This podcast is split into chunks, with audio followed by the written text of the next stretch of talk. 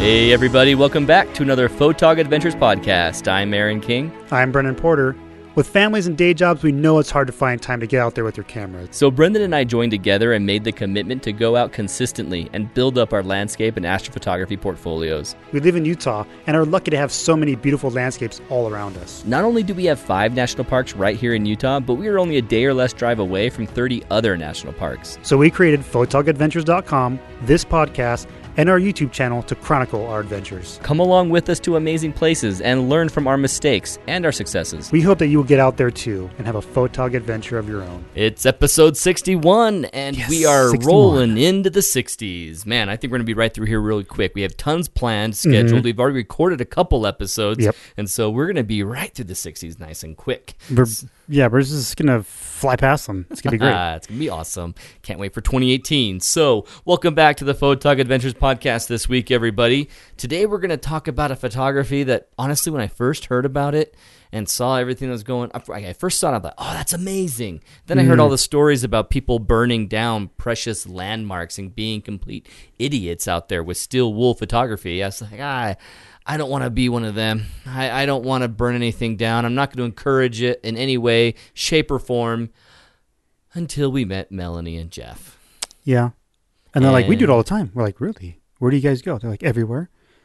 Oh, And they wanted to do it immediately after they met us out there at the workshop. And they said, let's go. We'll go to the silo or somewhere nearby. Let's do it. And we found a place called Little Moab that we're going to talk about where we went out with them for steel wool photography about Yeah. a month ago, month yeah. and a half. Yeah. And then we went again to the Salt Lake area, right off the Salt Lake where Saltair is. It's this old building that's been burned down twice. Now, obviously, we didn't go in that building or near that building because it's cursed. It's always being burnt down. We went further towards the lake, and we're going to talk about doing steel wool photography and the mm-hmm. challenges and the coolness of it. So Melanie and Jeff, thank you so much. And we met Corey out there the first time we're out there. So quick shout out to you guys. Give your Instagram. You can follow up Melanie at Mama Mamo Jeep, Mamo Jeep underscore photography, and Jeff's at Uncle underscore Egghead underscore photography. And then Corey, you can find him at What I See from Here, all one word. So check out their work. They're always doing steel wool photography together. And so we went out to Little Moab, and Brendan, it was kind of hard to get to the right spot. It was not just hard; it was almost impossible to get to the right spot.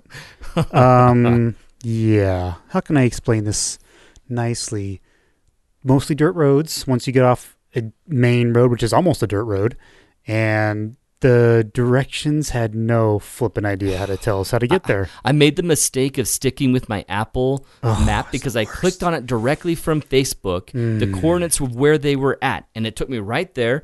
It opened up an Apple, Apple Maps, and I was thinking, I'll just go with it. Who cares? Because I'm thinking it's been pretty successful for me. Yeah. I wasn't having that bad of a time with Apple Maps versus Google Maps. Right. In general, around the city, you won't. But Right. when it comes to dirt roads, this thing had us going through freaking fields that were pretty much unmarked. Oh uh, going through a fence that I'm pretty sure was someone else's property, and it's just like, where is this thing sending us? Like, and that's why I just like had the discussion with Aaron, like, hey, what map system are you using, by the way? He's like, Apple. I'm like, You're like, why would "Oh, you use frick, Apple? Why? You ruined it for both of us. You're killing me, Smalls. We're already running really Why? late because if Jeff Peterson will talk to you, he'll tell you that we're always running late. yeah. And if you imagine the road, I mean, it was a straight line. We drove down, then we took took a right turn and went straight, and then we had a little bit of a couple curves at the very end. It was simple. Right. It didn't look like it was that big of a deal, right? yeah, and all of a sudden we mm. go past the point of where we should have been, and then that tells us to turn right into a field that kind of looks like it says no trespassing, but we can see a mm-hmm. road, and we think, well, maybe this road works. That road immediately turns into debris and high brush. That's you know late fall brush, so it's all we could start all to dry. smell it burning From the exhaust, because car. the exhaust is so hot, it was gonna catch a brush fire. I was like, we don't want to be here. We gotta we get gotta outta get out of here."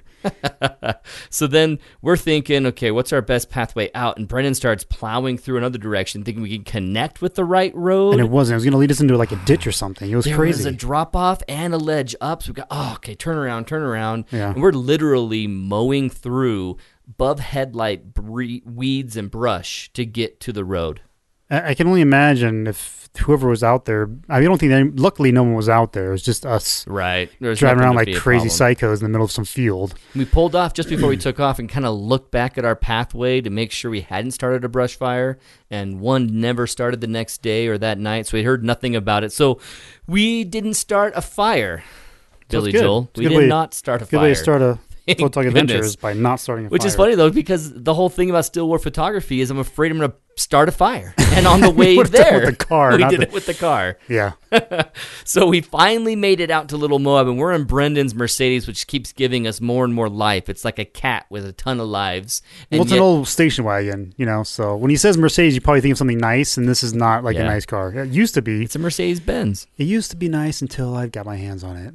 It has seat warmer still and back between warmers. the deer hitting it three times and me running into someone, t- You ran rear, into someone rear-ending someone and crashing the hood, and now the hood's all crazy oh, different that's colors. why and- the hood's a multicolored hood. yeah.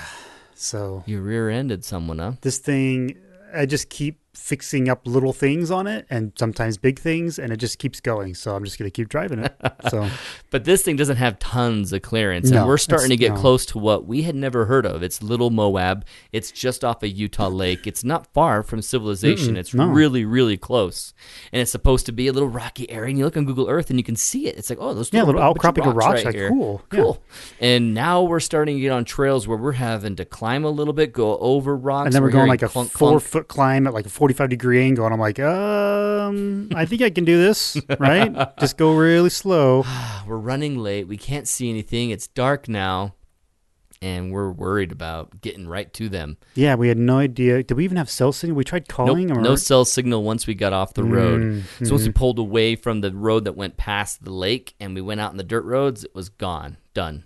So by the time we had nothing, went up a couple more of these rocky paths, we finally saw like a light or flashlight or a car's light or something reflecting back at us. Like, oh, okay, I think we're close. Like, people are up there. so we jump out. Aaron jumps out and starts yelling, and then they start yelling back, and yay, we found them. and so that was that was good. They actually came back. The, the the trail is so close to being bad that they had to drive a jeep to come to us and let us follow them, just so that we would take the right path. Right, because it was just basically rocks at that point. Yeah, It's rock really- crawling. yeah. Really cool small area. One of the guys that went there, Corey, he got a flat tire on his way there. Mhm. He arrived at Little Moab and psst, and then he told us that it was a nail that had caused Had that a tire. nail in it the whole night. Apparently, he made it all the way home too with the nail inside the tire. Mhm. So another photog adventure where someone loses a tire. Flat tires bound to happen, no matter what. Hang out with photog adventures. It's like extra ninety-five percent guarantee that a tire is going to go out. no kidding. But then here came the awesome surprise. Melanie had her family there. We had other people there. There were probably five people spinning Mm-hmm. Yeah. for us. Yeah, And so the the So- process of steel wool photography. How do we even begin to explain it?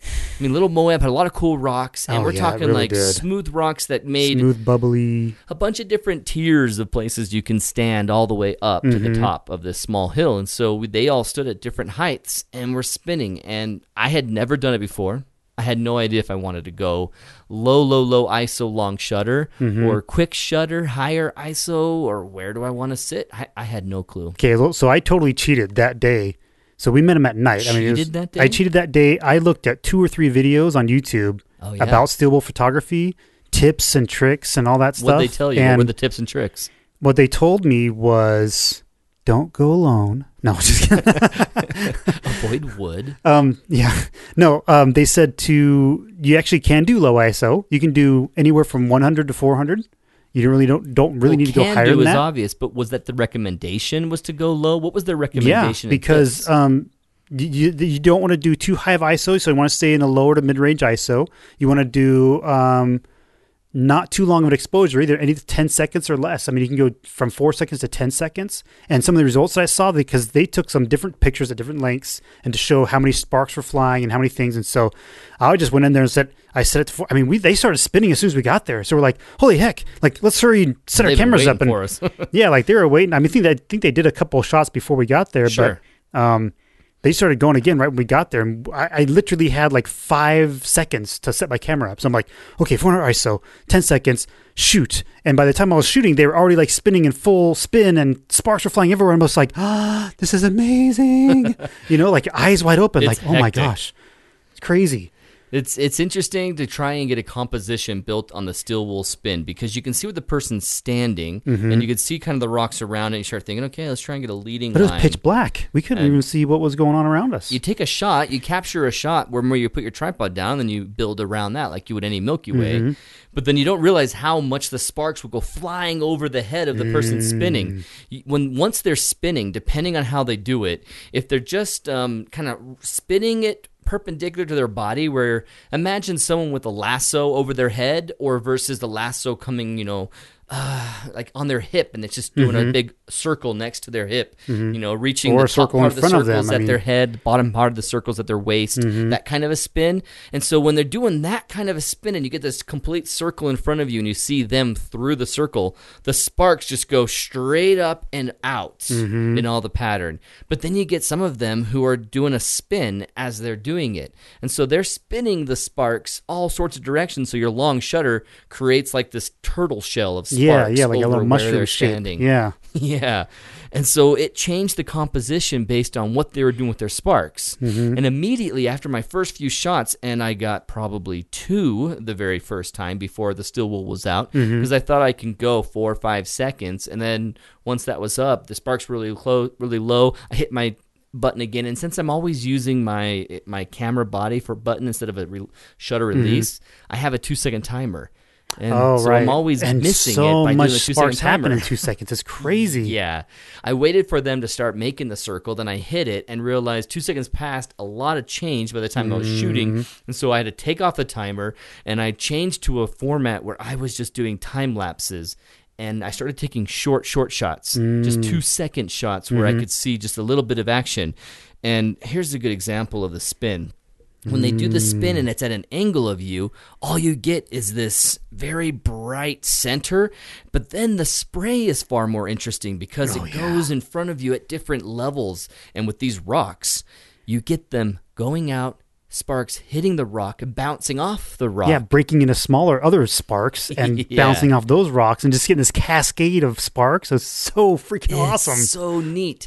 It's this little ember that went bouncing, bouncing, bouncing, and you see the entire trail of where it traveled and where it bounced the entire time. Mm-hmm. And it's lighting up the rocks around it and giving it cool textures and shadows. And it's just, oh my goodness, it's one of the coolest things. It, it was just fantastic. And so one of the mistakes we made in the very beginning was that all five of them spun at the exact same time. Oh, yeah, it was blowing out craziness. Completely blown out. There were too many sparks. You couldn't see people anymore, which was kind of cool. Mm-hmm. You took the people out of the picture.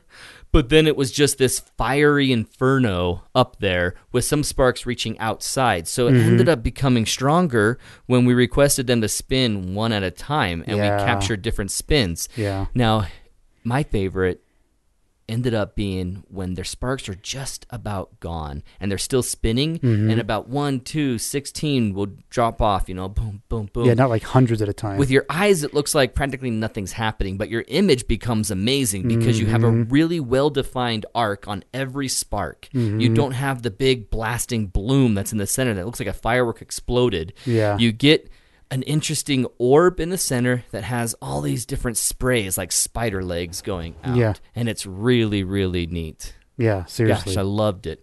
And so when we're looking at trying to fix the situation of a huge bloom, we had everyone spin one at a time, knowing that we'll just composite them together with a light blend mode, like a light and blend mode, so that we can get theirs combined. I ended up not doing that. nope, me neither. I Didn't just need it. liked one person. mm-hmm. I- don't know. Personally, I felt like if it had less chaos, it was a better shot. Mm. What'd you think? What'd you like? I really liked um, when they first set up and started spinning all at once. I was just in awe. But um, It's hectic. It's crazy cool. yeah, it really was. I mean, it's just like, and then looking back the picture that was on the actual back of the camera.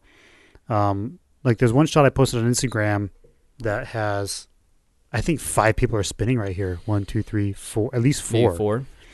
And um, So check out our Instagram, the Photo Adventure Instagram, and you can see what we're talking about while Yeah. we're saying this. And I'll also put that picture in the show notes. Yeah, and um, so I got some different shots than Aaron got, and I'm looking through his shots. I'm like, I don't remember getting a shot like that. Um, and I remember moving the guys around to this other areas. Like we started scouting out and being like, hey, let's go check out this spot because we found a little tunnel area or a little, you know, like um, not tunnel, but um, half pipe type of spot out of the rocks, and this guy and and uh, one of Mamo Jeep's sons walked up there and set up his legs between two rocks and just kind of did this hero shot. And it was just fantastic. And uh, one of my favorite shots is also when it's gonna have to explain that hero shot dying- in his legs more down. because you kind of went through it fast. Can you explain so kind of like an Air Jordan move, you know what I mean? Where he's got his legs spread out between two rocks and he's got and he's above like this mini mini rock canyon, and then he starts spinning his arms above his head, and the sparks are flying. It just looks like Thor's axe going into action. You know, like it's just really really cool. And that was also my favorite shot that's on our Instagram feed that has um, that's about halfway through or towards the end when it was dying out when there's fewer sparks flying and you can see so much more detail.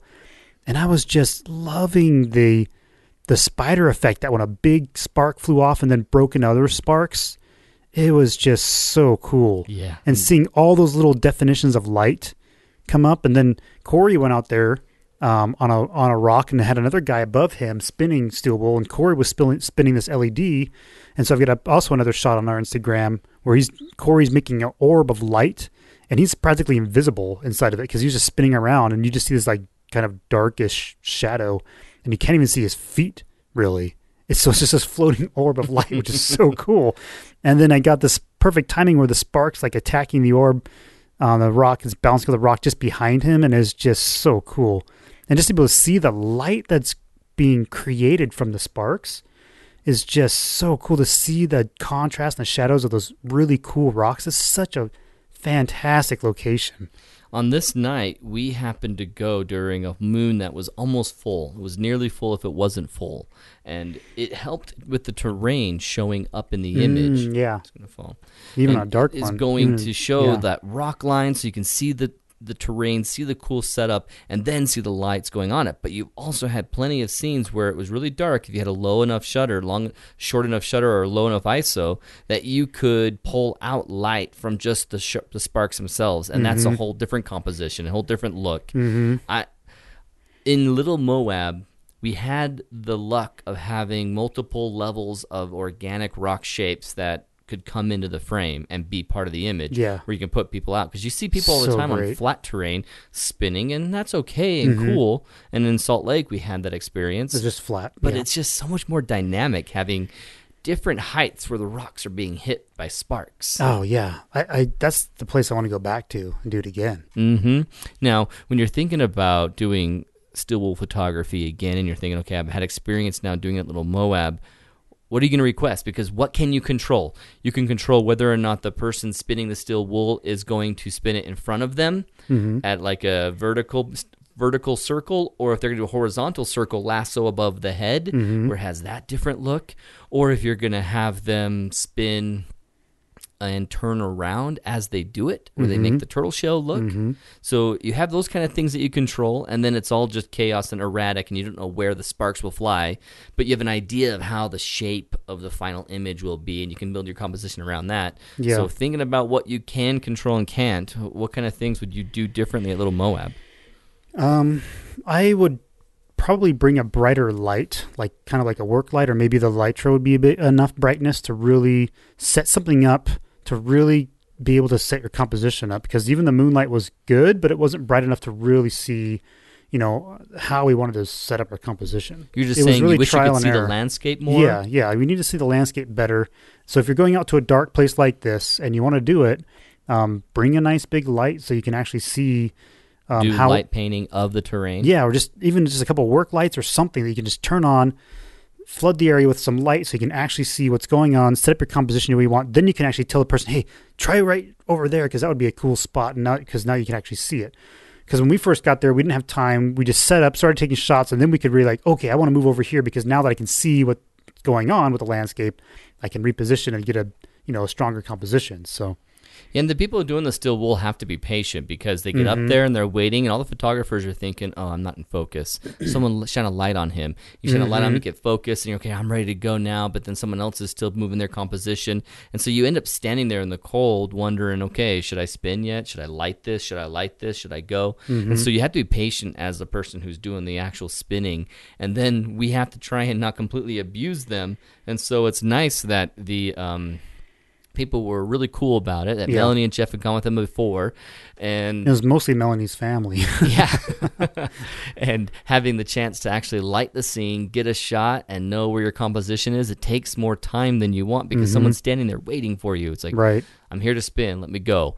And you don't think about how much difficulty it is to keep spinning and spinning and doing four or five times in a row because your arm gets crazy tired. Right. Right.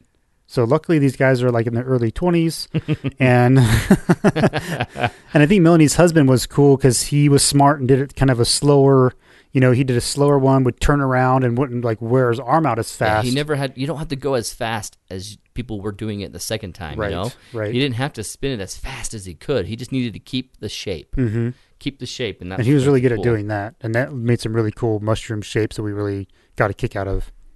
Right. Um, the one hero shot that Brendan's talking about, we went from the terrain of the big bulgy hill and we took him over to an area that was more of a canyon. And as he's doing that, I guess it's more just, I could describe it like Thor's hammer when he puts it over his head and flies Mm-hmm. Yeah, with it. yeah. He spins it around his head, but it was at a cool angle that caused the sparks to go in a nice organic arcs going different directions and some right at the camera, some all behind him. And it was a challenge to get everything not blown out. And Mm. you really can't do the the actual circle. You can't not you can't avoid blowing that out. Right. Right. But the parts where the rocks are hitting the the rock, the the sparks are hitting the rocks, they are really blown out. They're really really strongly blown Mm-hmm. out because of just how much light is there. And so I think I need to bring it down, try some different settings. But I just I love the contrast of the orange rock, orange yellow lines all around because of the embers, and then the sky being blue. Mm-hmm. I know, you got blue sky and stars in the same shot. Yeah. I mean, it's just fantastic. when we were in this position, I loved it at the very end. Like, don't stop taking shots until the last ember flies because you can get that single ember shot that just does a really cool arc and has a great parabola and it looks awesome. So don't stop shooting. Just keep shooting, let it go all the way through. And then from this position of us all being down below looking up at him, I went and tried this other position. And Brendan, I don't even think you had a chance to look at all of these from this spot. So the, Oh, yeah, there was went up above. Yeah. I went above them. I didn't see these pictures captured yet. from above, looking down at him. So I saw the circle below me, the horizon, the hills in the mm. distance, and then the sparks all kind of filled the bottom two thirds of the image. So cool. And it is a different different feel than you got when you're down there. I think a lot of the shapes of the parabolas are neater when you're below them and you see them go up and arc down. Mm, When I'm on top of them, they're kind of straight straight lines. yeah. They Still look- cool, nonetheless. I mean, Yeah. And what's awesome as and and the other the other cool tip that we can share with you is that we noticed that when the sparks are dying out and they're still slowly w- winding down, keep taking shots at that point because they make the coolest shapes. Like you know, like you have the That's one very last spark. similar to what I just said. So I how know. different are you meaning it? Well, I'm looking at some of your shots and they make like cool shapes like around the person. They make these really cool, Oh. crazy like Like he's snake-like carrying this rope around him yeah, that's all glowing. Yeah, it looks like a Wonder Woman w- rope, you know, when they're when they're done. And it's just like, dude, it's so cool. And um, so I'm just concurring with Aaron on that. Like, just keep shooting until the very last spark is out because that you you can capture some awesome stuff in between that time. And the last thing that falls out, Brendan's going to explain in Gear Time specifically how the steel wool works and what Mm-hmm. materials they use to do it.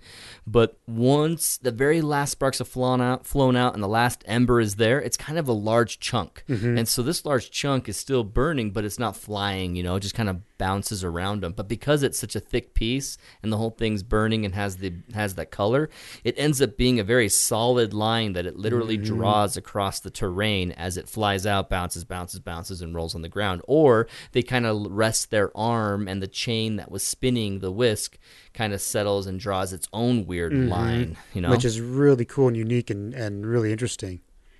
When I think about Little Moab and the compositions that I really loved, that I say, okay, these are kind of portfolio worthy. They're the ones that had the strongest balance between the source of the sparks and how much space they took up in the rest of my image. Mm-hmm. Like some of these where I cut them off at the end are okay and they're really strong and I like how exciting they are. But I kind of liked it when they hit rocks in the frame Yeah. and made their own different firework blasts. Yeah. And then they had an unknown to me how I could control whether or not there's 15 of them, 10 of them, 3 of them, you know? Mm-hmm. And the fewer the better. The crazy amount of lines kind of ruined it, kind of like an overdone star trail where you just have lines throughout the entire thing. It's all white versus kind of a controlled full moon star trail where you can get really good definition between mm-hmm. lines. Mm-hmm. So I love the ones in my preference that I have sparks going nicely behind the person, but not all consistently in the same spot, and then the few sparks in front of me that are hitting terrain and making their own. So I would say in Little Moab, I'd want to get myself positioned where I have areas that I can see in the first two times that they've spun.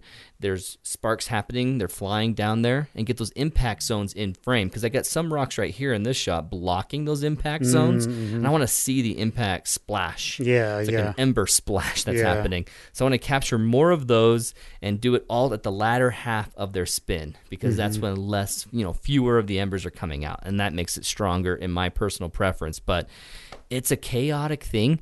It's really exciting. It's really random too, and, and that's what I love about it. Is I love the the random beauty of it. Basically, I mean, it's just so cool to see what happens in that short amount of time. And we're talking like ten to fifteen seconds, maybe twenty seconds if you're lucky that the steel the will. entire steel wool Yeah, spin. that the whole spin will last that long. And if you're lucky, you can get three or four shots right out of that whole spin, and um, and maybe five if you wait till the very end, the very last one. I recommend getting as many as you can until you see that there's zero Mm-hmm. spark left in the steel wool and zero life left in it and um, you just it just looking back and just like whoa whoa whoa i mean it's just like it's i don't even know how to describe it you just have to be there and do it yourself because it's really just fun watching it even if you're not taking a picture it's fun watching it. It's like a gigantic sparkler in the sky that someone's spinning around and you're just like this is amazing.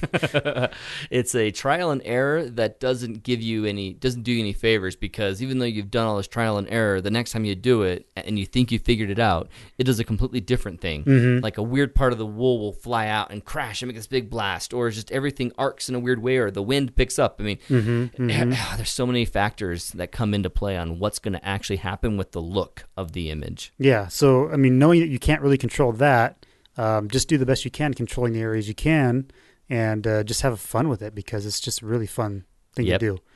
And we highly recommend doing it, obviously, in places that are all rock, all sand, you know, not far wood, away from not brush, brush. no Yeah. brush fires, no cars that you're letting it hit embers hit, Yeah. no material. Uh, don't accidentally do it near a building that is going to catch on fire. Right. Just anything at all. Be hundred percent certain that you're. If you started a fire literally on purpose, you would not cause a fire to spread. If you're comfortable about putting a campfire right there, and then maybe you can do sparks. Mm-hmm. But knowing that the sparks are going to fly hundred feet away from you, Mm-hmm. don't think that you've got enough space and you're close to something, but maybe you're far enough away. Get miles away from risk areas. Don't even bother in areas that are close whatsoever. and maybe even just go and invest on a small, um, you know, fire extinguisher in case something around that you didn't realize was there does catch on fire. Because you know we know if you guys are going to go out and experiment with it, with it, we we don't want you guys to blame us. Yeah, no. We I are not, bad right uh, you know, we are really against doing it and and harms any harm, you know, that can be caused from this. So um, that's why we go. To, that's why we say go to as much of a remote, rocky, deserty, or sandy or watery area. You know, Yeah. I've seen I've seen some cool examples of steel wool over a bridge, a really wide bridge. There's nothing in the way, just water below it. That's that would be probably fine. The bridge isn't going to burn unless it's wood, but mostly it's going to be asphalt and metal, Yeah. and so you're fine there.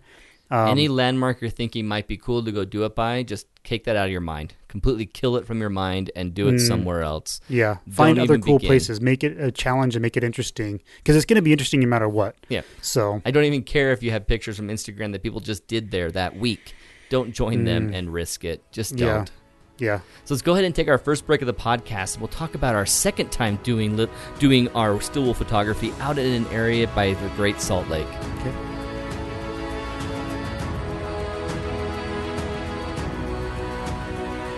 Welcome back to the Photog Adventures podcast, everybody. We're talking about you know responsibly doing steel wool photography with Corey, Jeff, and Melanie out there in the salt flats, and Mm-hmm. we enjoyed Little Moab out there with those guys. It was fantastic fun. but a this time, introduction to that. Yeah. we had a chance to go out with Daniel Lindhart and Mm-hmm. join these guys in an area just on the edge of the Great Salt Lake by Saltair. Which, if you were in Salt Lake and you're driving out to the Salt Flats, it's that area where you can see the water off to your right finally from the freeway, and you see that weird looking, you know, would you say building. Turkish Indian like building? You know, India. yeah, it's Really interesting. interesting shapes It's a design. palace type of square palace type shape building, and it's just all by itself. There's literally nothing else there, and it's just they just use it for concerts. I think because it did burn down a couple times on the inside, they just Yeah. they just built it up to be all open It's on the inside. It's basically just a box that's open on the inside. I haven't been inside before, but I heard it's fairly open. I've seen some pictures.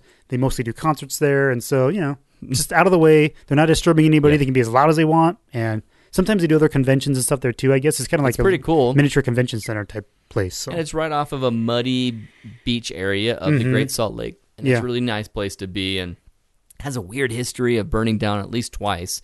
People tried to rebuild it in the 90s and immediately it burned down again. And so it's well, the original was burnt. lost. Yeah, the other ones was built on wood, had a big, huge deck and a walk and everything, a boardwalk and everything, and that thing burnt down in like the 30s. I think it was built in like the 20s, and it burnt down. The whole thing burnt, burnt down, down, like the 30s. fell over, then sank in the swamp. Yep, So was done for. when we get out to this area, we're gonna go later at night. We get, we meet at 7 p.m. It's winter. It was just last weekend, right? Mm-hmm. Yeah. just last weekend. It snowed that day for the first time in the area, Mm-hmm. and it's crazy cold winter. And Brendan and I have our typical gear that we put in our go box. You know, we're going to do photography box. That's where we keep all these winter gear, snow pants, stuff like that with us. Yeah. And I accidentally, when I transitioned my box from my car to Daniel's truck, because we were going to go with Dan, um, I forgot to pull the shoes out. My boots and my socks were sitting there next to the box on the ground, and I was thinking everything's in the box. I'm good to go. And so I ended up going out to the salt, the Great Salt Lake, with just my Sketcher like slip-on shoes that are. And regular cotton socks. Uh, I had some wool socks. okay. I had some wool Okay, socks, luckily, in my box that I could put those on that are knee high. But I was thinking, well, as long as I don't get wet, I'll be okay. Hmm. Hmm. Yeah. So there's snow on the ground. It's blowing at least 10 miles an hour. oh yeah, There's snow blowing, snow and ice crystals blowing in our face every second. And it's about 33 degrees.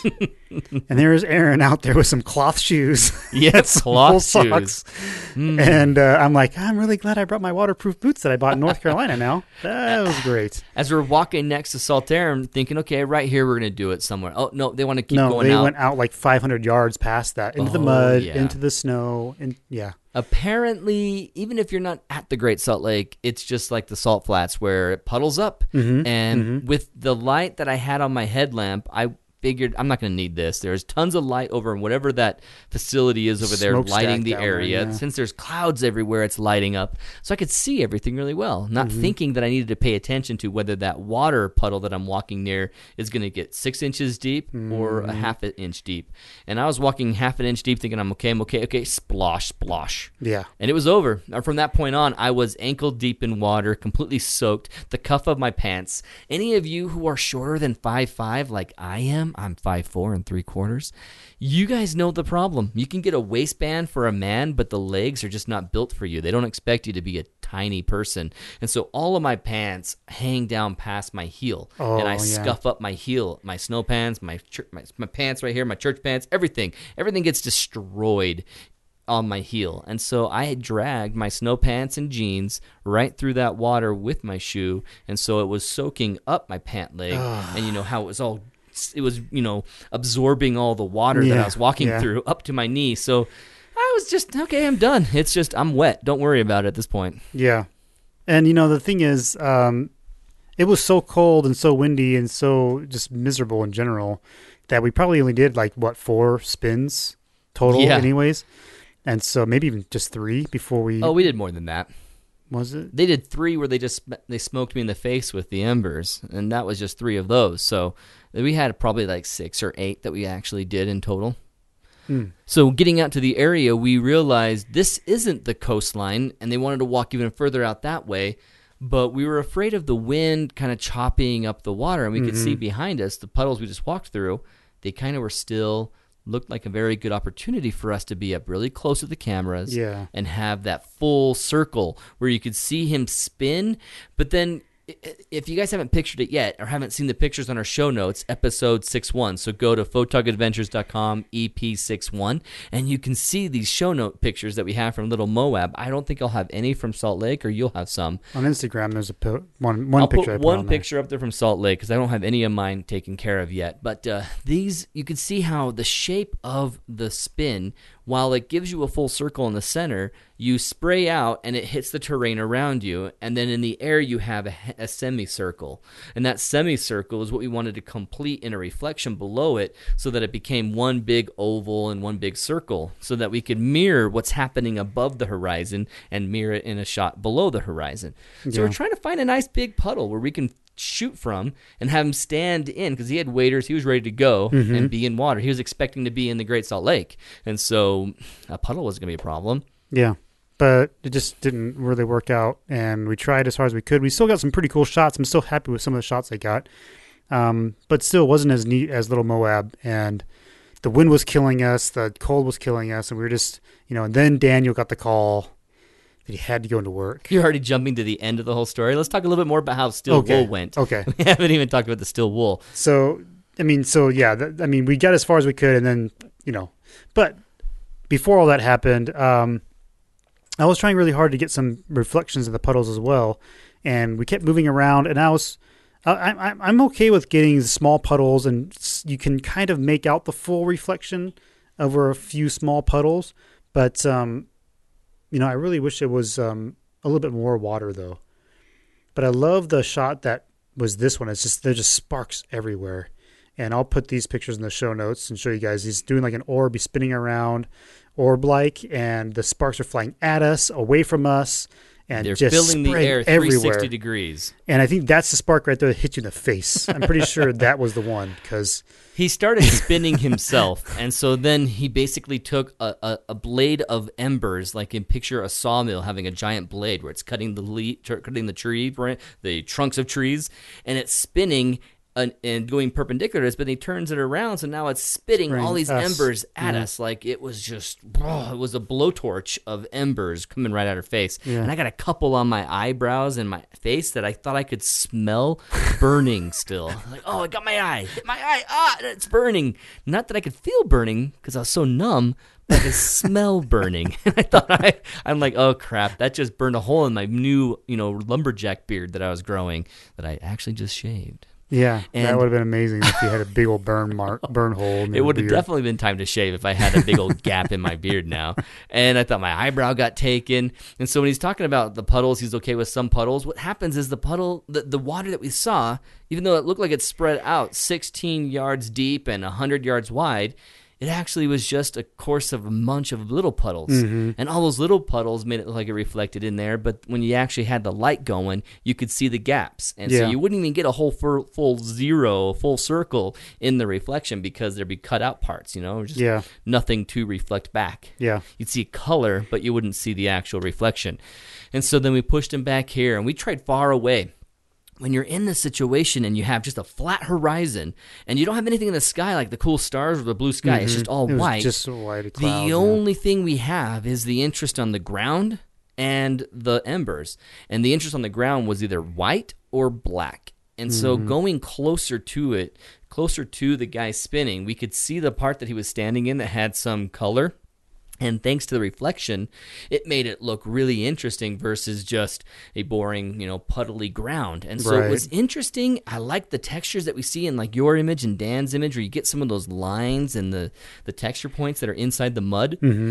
Mm-hmm. That was cool, but you know, trying to build a composition around it.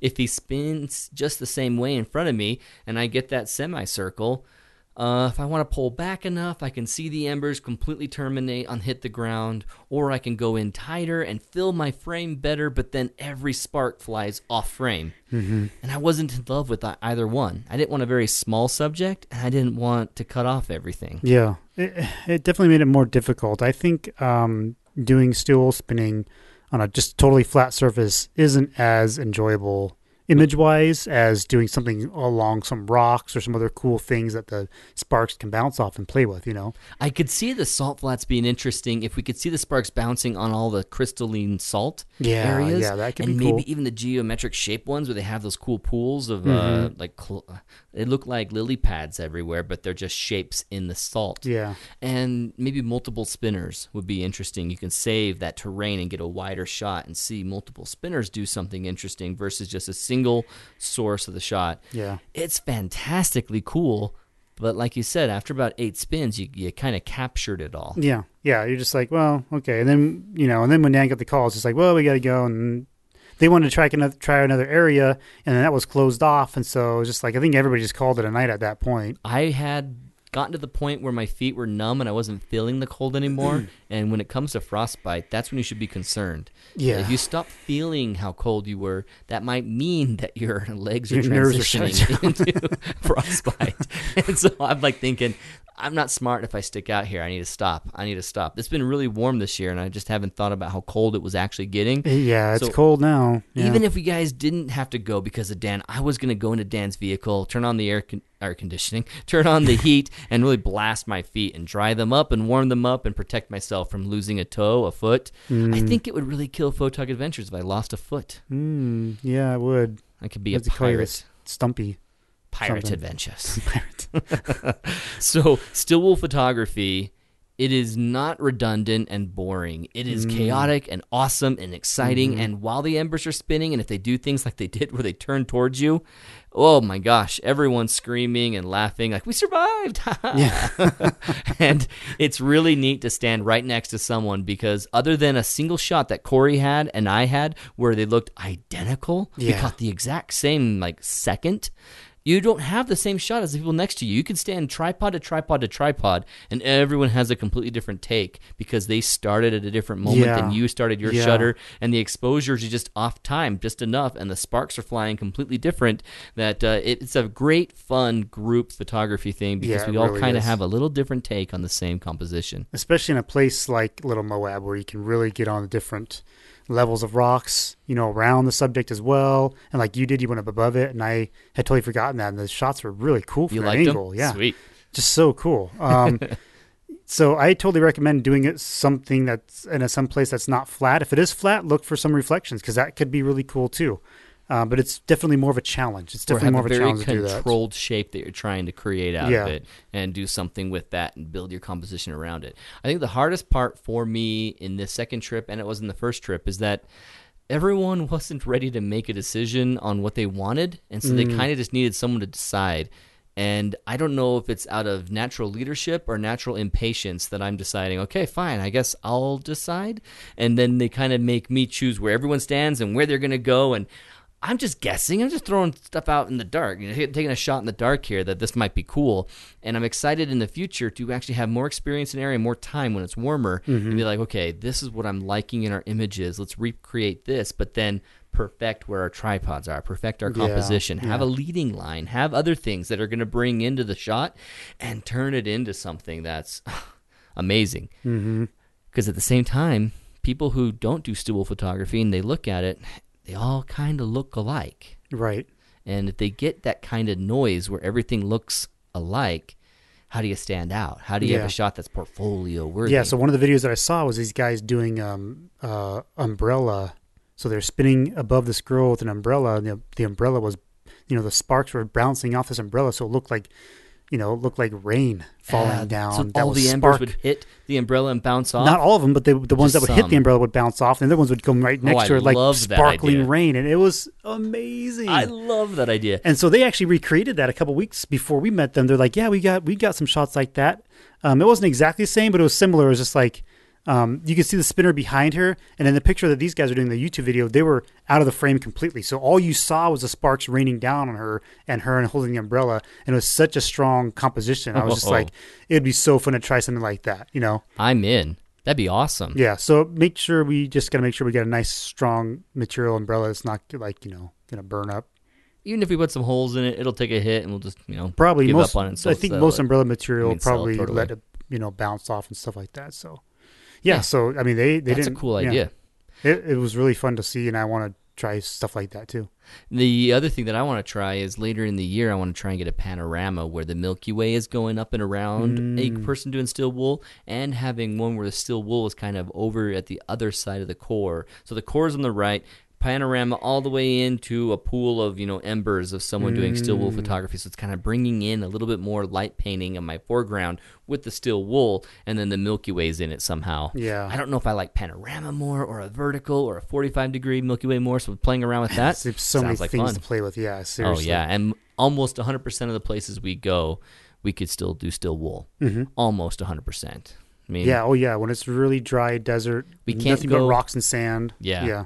probably not out there at the uh, Sunset Arch in Escalante because just dry brush fire would cause a problem, and I'm never going to do it there. Right. But places, places like Goblin Valley, absolutely. Oh, yeah. Unless Goblin Goblin Valley doesn't like the embers in there, and I wouldn't blame them. And if it is causing like any blackness, I'm not going to do it.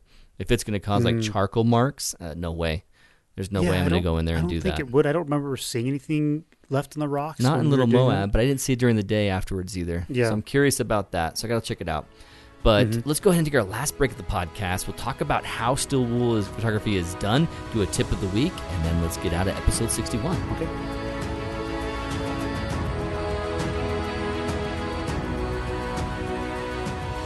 Hey guys, welcome back to the podcast. We're going to talk about gear time now, and uh, in this gear time, I'm going to talk about how do you actually do steel wool. So, um, like I said, I did we I didn't do any spinning, I didn't do any prep. I was like telling Aaron, "Hey, we got to go to the store and get some stuff." He's like, "No, no, they already got it." So. Yeah, Jeff and Millie. And I was like, man. "Oh, really? Really? Seriously?" And I was like, "Oh, this is the first time going out with them." I was just like, "Yeah, but I don't know if I really trust them to have everything because you know how that is. You say someone's going to bring everything, and then they end up being short or something." And no, sure enough, they were definitely Oh. hundred percent, thousand percent prepared. They're addicted to this, so Yeah. they're they're ready. I didn't realize how intense this was and how serious they were about doing it. And nope, I'm not questioning them again. They definitely know what they're doing and they're totally prepared. And um, so, if you're going to do steel wool and you want to experiment with it, you know, like we said, go to a super good spot that's, you know, maybe try just a flat parking lot or something like that with no possibility of burning anything down um, and probably 100 yards, you know, oh yeah, 100 yards in every direction big old buffer. nothing, just a big empty parking lot, something like that would be a good place to start trying it, something like that. So, um, and if it is a parking lot, make sure you get permission beforehand, you know, that Yeah. kind of stuff. Don't be dumb. People will call. People will probably call the cops and like, there's someone burning something. over yeah. there." So, I mean, so location is, is key, you know, um, pick a good location. And when you're talking about your, your supplies, what you need to do is go out to the store and buy the quadruple zero. So it's a super fine steel wool. They usually come in a pack that's going to be maybe like a foot long and like four inches wide kind of pack. Is this steel wool like a pad that you use to scrub dishes, Yes. where it's all in a complete bunch Yep. and they kind of curl on in on themselves? Yep. Okay. And the super fine stuff is just like really thin string and just tons and tons and tons of like a big ball of yarn, steel yarn. Okay. So it's like almost like as thin as a thread. The the the super fine stuff. So you want the finest stuff. The tr- quadruple zero, triple zero will work if they don't have quadruple zero. Okay. But um, the triple zero, quadruple zero is definitely the one. Is I'm gonna get my blah, blah, zeros zero. Um, they are gonna get the ones that are gonna be the easiest to ignite. You can light it with a lighter, or you can use a nine volt battery and just tap it with a nine volt battery, and the nine volt nine volt battery will actually ignite the steel wool with a, and there's, you'll start seeing like little, you know, wiry strings burning up from the. That's uh, cool. Yeah, and so- if, in the wintertime, like it was windy, the nine volt's the best way to go. Oh. And you just tap it on there a couple spots, and you can just start spinning it, and the air will, you know, fuel it and stuff. And Right on. so you got the steel wool, you got that. You want to buy a wire metal whisk, so a cooking whisk that you can. So what you want to do is you want to fluff the steel wool as fluffy as you can, and then you want to shove it and jam it into the hollow point of the wire whisk. So the long wire whisk, you know, like 6 Mhm. inches long, that kind of a thing. Yeah, it can be it can be yeah anywhere from six inches to a foot long, and um, Wow. the just yeah, it's I'm just gonna hold it like in a there. ball. Like Mhm. inside the ball is the wool, but we're talking not a full sphere, but a long wire whisk that you would Mhm. spin. You know, you know, Mhm. mix your dough with. And a lot of the whisks have little um, circles at the end, little hoops, and you can get a lanyard or some kind of rope or string to hook up to that, and that'll allow you. You don't necessarily need that, but you're going to wear your arm out faster if you don't have something like a lanyard to spin it, give you a little extra, you know, velocity with it and stuff. So. Mm, right on. Um, and then yeah, you can light it with a lighter or tap it with a nine volt, and you just start spinning away. And uh, don't spin it at people. The sparks fly out maybe as far as 50 feet, depending on how fast you spin it. And so you, it's going to take a little trial and error, but also um, look at YouTube and look at some of the way the guys have done it on YouTube, and they'll explain a little bit finer detail. But that's basically how it works, and uh, it's just really fun. You want to recommend a link that we can put in the show notes, and I'll just put it up there. Yeah, for learning. yeah, okay, yeah. awesome. He'll There's a couple link. good ones that I saw, and I'll we'll post the links to it for you guys. Sweet. And then the tip of the week is I want to recommend that a shutter release or magic lantern, something like an intervalometer, Mm. shutter release or magic lantern so that you can be hands free and just let it run. I my favorite were 2 second shots. 2 second shots that would go quickly and change to another one and and just I allowed myself to take multiple shots and not just one long shot because you end up with too much chaos. And if you're going to do a full couple shots and you don't like there's not enough chaos for you, just light blend it, man. Just blend mode, use lighten and then bring both together in the same mm. frame, not a problem. And so I liked using a ma- a magic lantern. I just turned it on 2 second timer and just let it roll and it just takes shot take shots take shots until I told it to stop. And if you do have a shutter release, just sit there and pound it and just pound it and just go through all the time and watch for your shots. That way you will not bump your camera and turn any of those really cool lines into a, a quivered line or turned line. You don't want to bump your camera at all, and you want to make sure that you are um, you want to make sure you're a safe distance from the actual guys doing the embers. But if you do get some shots that are coming towards you, it's really really cool. It is is really cool. Seeing that arc come right past the lens, it looks awesome in a wide angle lens. Yeah, and with my wide angle lens, I had one shot where the spark literally landed like a few feet in front of me and blew up, and it just, oh, it's beautiful. I just one of my Yeah. favorite shots. So flat out, don't expect to have one single exposure through the whole thing. It's just a nuts drawing of just yellow lines everywhere. Get a bunch of little shots using an intervalometer, magic lanterns uh, intervalometer, or just doing shutter release yourself and hold it down for one second each time, or however you end up clicking. Just do do that. That's the best way to go for it. So another thing to just added to the tip is um, if you like the longer exposures, like I was doing four to eight second exposures, and if you like that without blowing it up, just turn your f stop. You know, crank it up a little bit. I, I was shooting between 5.6 and f8 no, right um, for some of those, and so really it seems to tone down the amount of glow. So I don't get so I can I can really tamper down the glow. The sky's darker, of course, when that Right. happens, but then I've got detail throughout the entire frame, and it just you just can't go wrong at f8. it was so great. That's awesome. And we want to emphasize again do not do this if you're at all confused on whether your place is safe. It's, if it's at all a hesitation, don't do it. Don't even begin. Still photography is not important enough for you to burn anything down. Any landmark you think would be awesome to go to, forget it. Just don't even go to that landmark. Go to some obscure place that not important, not a landmark. It's still going to look awesome. It doesn't need to be a landmark to be cool. hmm Absolutely. So thanks, guys. Want to recommend? Oh, I want to also thank you guys on Patreon. We had a few jump in this month, and really, really appreciate that. Before Christmas time, we appreciate you jumping in and joining us for 2018. Thank you so much, patrons. We are working hard, planning, building other computers so that Brendan and I can put even more forward towards you guys as rewards. Those of you who are getting the year-end calendar, you are getting that. I apologize for not any extra news on that.